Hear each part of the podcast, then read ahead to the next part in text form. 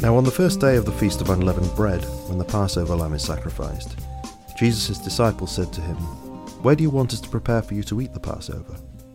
He sent two of his disciples and told them, Go into the city, and a man carrying a jar of water will meet you. Follow him. Wherever he enters, tell the owner of the house, The teacher says, Where is my guest room, where I may eat the Passover with my disciples? He will show you a large room upstairs, furnished and ready. Make preparations for us there. So the disciples left, went into the city, and found things just as he had told them, and they prepared the Passover. Then, when it was evening, he came to the house with the twelve. While they were at the table, eating, Jesus said, I tell you the truth, one of you eating with me will betray me. They were distressed, and one by one said to him, Surely not I. He said to them, It is one of the twelve, one who dips his hand with me into the bowl. For the Son of Man will go as it is written about him, but woe to that man by whom the Son of Man is betrayed. It would be better for him if he had never been born. While they were eating, he took bread, and after giving thanks, he broke it, gave it to them, and said, Take it, this is my body. And after taking the cup and giving thanks, he gave it to them, and they all drank from it. He said to them, This is my blood the blood of the covenant that is poured out for many. I tell you the truth, I will no longer drink of the fruit of the vine until that day when I drink it new in the kingdom of God. After singing a hymn, they went out to the Mount of Olives. Then Jesus said to them, You will all fall away, for it is written, I will strike the shepherd, and the sheep will be scattered. But after I am raised, I will go ahead of you into Galilee. Peter said to him, Even if they all fall away, I will not. Jesus said to him, I tell you the truth, today, this very night, before a rooster crows twice, you will deny me three times. But Peter insisted emphatically, Even if I must die with you, I will never deny you. And all of them said the same thing. Then they went to a place called Gethsemane, and Jesus said to his disciples, Sit here while I pray. He took Peter, James, and John with him, and became very troubled and distressed. He said to them, My soul is deeply grieved, even to the point of death. Remain here and stay alert. Going a little farther, he threw himself to the ground and prayed that if it were possible, the hour would pass from him. He said, Abba, Father, all things are possible for you. Take this cup away from me. Yet not what I will, but what you will. Then he came and found them sleeping, and said to Peter, Simon, are you sleeping? Couldn't you stay awake for one hour? Stay awake, and pray that you will not fall into temptation.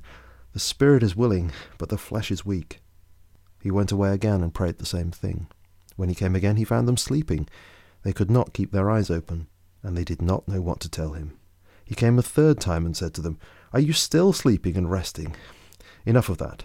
The hour has come. Look, the Son of Man is being betrayed into the hands of sinners. Get up, let us go. Look, my betrayer is approaching. Right away, while Jesus was still speaking, Judas, one of the twelve, arrived. With him came a crowd armed with swords and clubs sent by the chief priests and experts in the law and elders. Now the betrayer had given them a sign, saying, The one I kiss is the man. Arrest him and lead him away under guard. When Judas arrived, he went up to Jesus immediately and said, Rabbi, and kissed him. Then they took hold of him and arrested him. One of the bystanders drew his sword and struck the high priest's slave, cutting off his ear. Jesus said to them, Have you come with swords and clubs to arrest me like you would an outlaw? Day after day I was with you, teaching in the temple courts, yet you did not arrest me. But this happened so that the scriptures will be fulfilled. Then all the disciples left him and fled. A young man was following him, wearing only a linen cloth. They tried to arrest him, but he ran off naked leaving his linen cloth behind. Then they led Jesus to the high priest, and all the chief priests and elders and experts in the law came together. And Peter had followed him from a distance up to the high priest's courtyard. He was sitting with the guards and warming himself by the fire. The chief priests and the whole Sanhedrin were looking for evidence against Jesus so that they could put him to death, but they did not find anything. Many gave false testimony against him, but their testimony did not agree. Some stood up and gave this false testimony against him. We heard him say, I will destroy this temple made with hands, and in three days build another not made with hands. Yet even on this point their testimony did not agree. Then the high priest stood up before them and asked Jesus, Have you no answer? What is this that they are testifying against you? But he was silent and did not answer. Again the high priest questioned him, Are you the Christ, the Son of the Blessed One? I am, said Jesus, and you will see the Son of Man sitting at the right hand of the power and coming with the clouds of heaven. Then the high priest tore his clothes and said, Why do we still need witnesses? You've heard the blasphemy. What is your verdict? They all condemned him as deserving death. Then some began to spit on him, and to blindfold him, and to strike him with their fists, saying, Prophesy. The guards also took him and beat him. Now while Peter was below in the courtyard, one of the high priest's slave girls came by. When she saw Peter warming himself, she looked directly at him and said, You also were with that Nazarene Jesus. But he denied it. I don't even understand what you're talking about. Then he went out to the gateway, and a rooster crowed. When the slave girl saw him, she began again to say to the bystanders, This man is one of them. But he denied it again. A short time later, the bystanders again said to Peter, You must be one of them because you are also a Galilean. Then he began to curse, and he swore with an oath, I don't know this man you're talking about. Immediately a rooster crowed a second time. Then Peter remembered what Jesus had said to him Before a rooster crows twice, you will deny me three times. And he broke down and wept.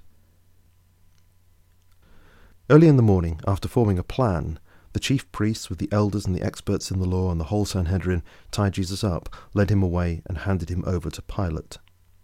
Pilate asked him, Are you the king of the Jews? He replied, You say so. Then the chief priests began to accuse him repeatedly. So Pilate asked him again, Have you nothing to say? See how many charges they are bringing against you. But Jesus made no further reply, so that Pilate was amazed. During the feast, it was customary to release one prisoner to the people, whomever they requested. A man named Barabbas was imprisoned with rebels who had committed murder during an insurrection. Then the crowd came up and began to ask Pilate to release a prisoner for them, as was his custom.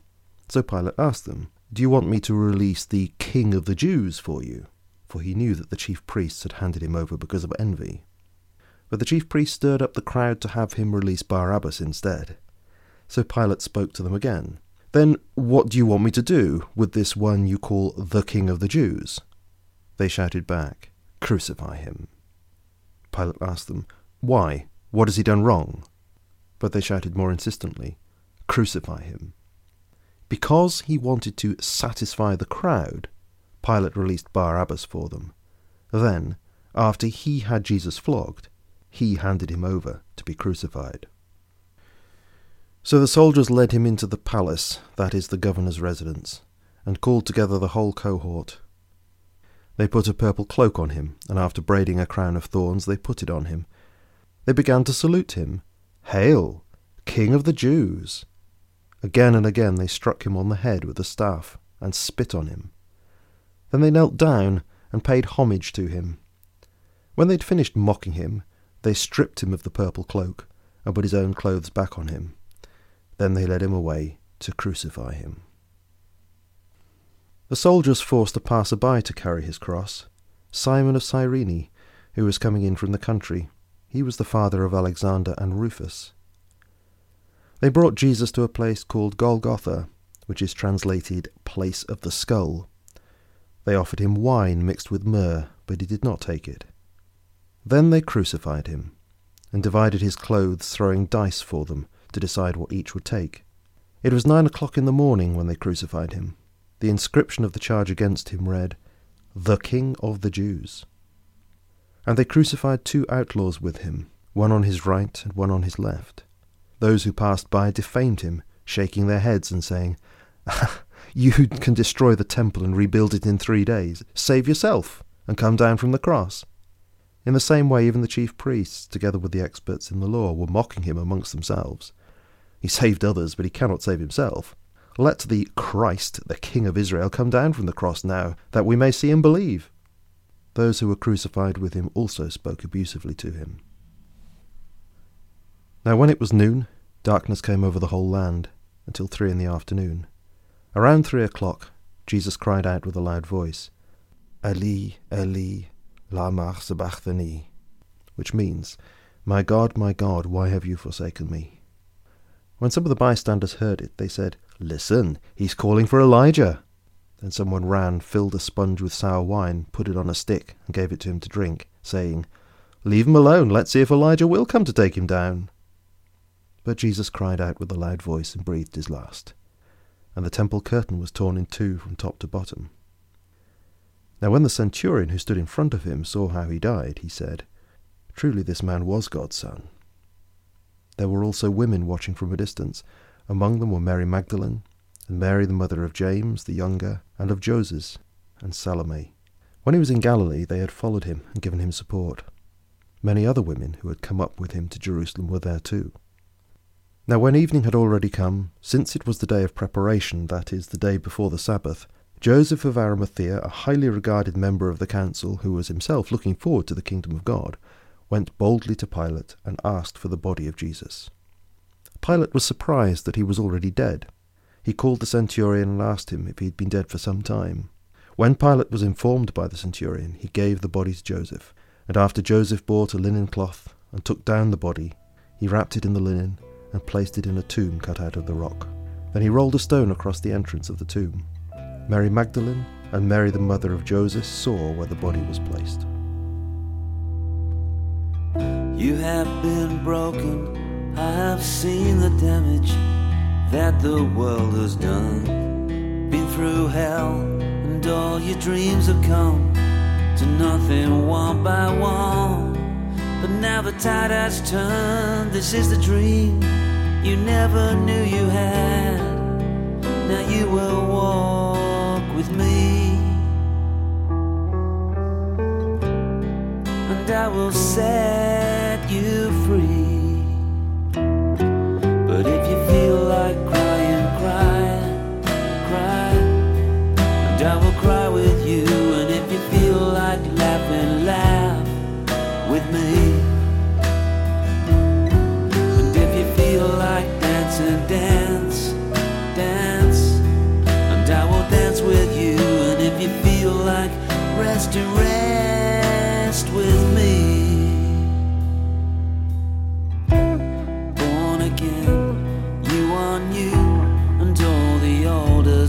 Away. And all the lies that Satan whispers can't take that truth away. Cause now you call me friend, I'll change the things that you could never change. And I will set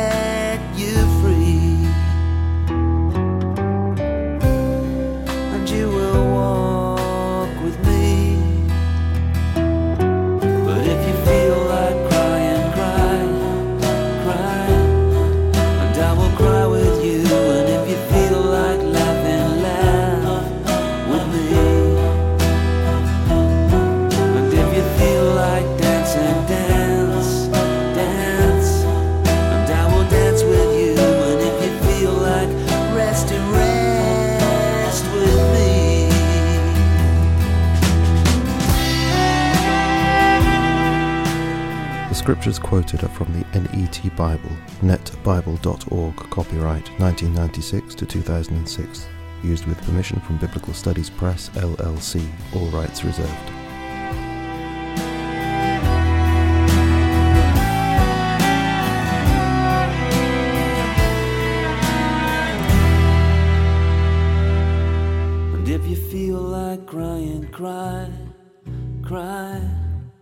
And I will cry with you. And if you feel like laughing, laugh with me.